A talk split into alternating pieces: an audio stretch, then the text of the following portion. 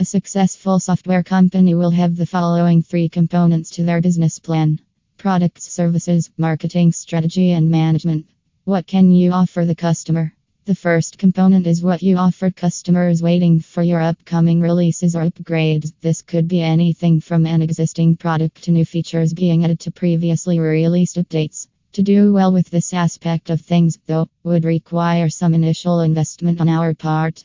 So it's best if these items were planned at least five years ahead of time before launching them into public availability, just like any other kind of big idea someone might come up with.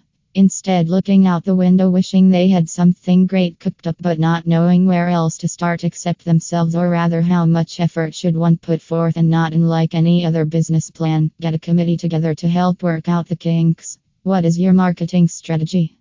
The second component is your plan for marketing and how you're going to get the word out about what you've got and how it applies to the lives of those around you. The goal here is to find a way so that someone finds something they like in what they are doing, which invariably leads them to tell others about it as well. For instance, if you have an idea for a new online store that specializes in selling stuffed animals, then the marketing strategy portion of your business plan would include ways to get stuffed animal blogs involved with what you're doing and how they are going to promote your site when it launches. Or suppose you've come up with a software application that's meant to help people get all their finances together in one place.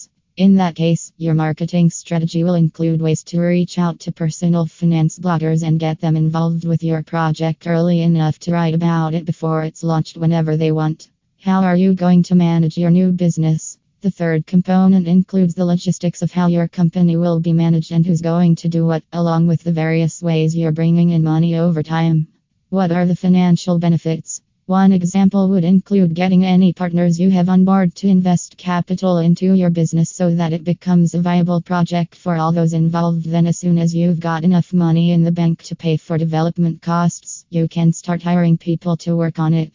Another example would include getting some angel investor backing so that when your app launches, suddenly there's this number of potential customers already lined up and ready to try it out right off the bat.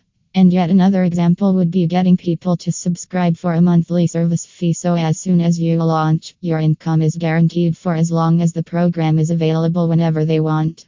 No matter what example it might be, these kinds of things are definitely worth looking into because there are potential profits to be had every step of the way, and you don't even have to put any of your own money at risk, especially if it's a good idea. And for the most part, people like to see other people succeed even more so when they can share in the profits, which invariably leads them to wanting to be part of this particular equation early on.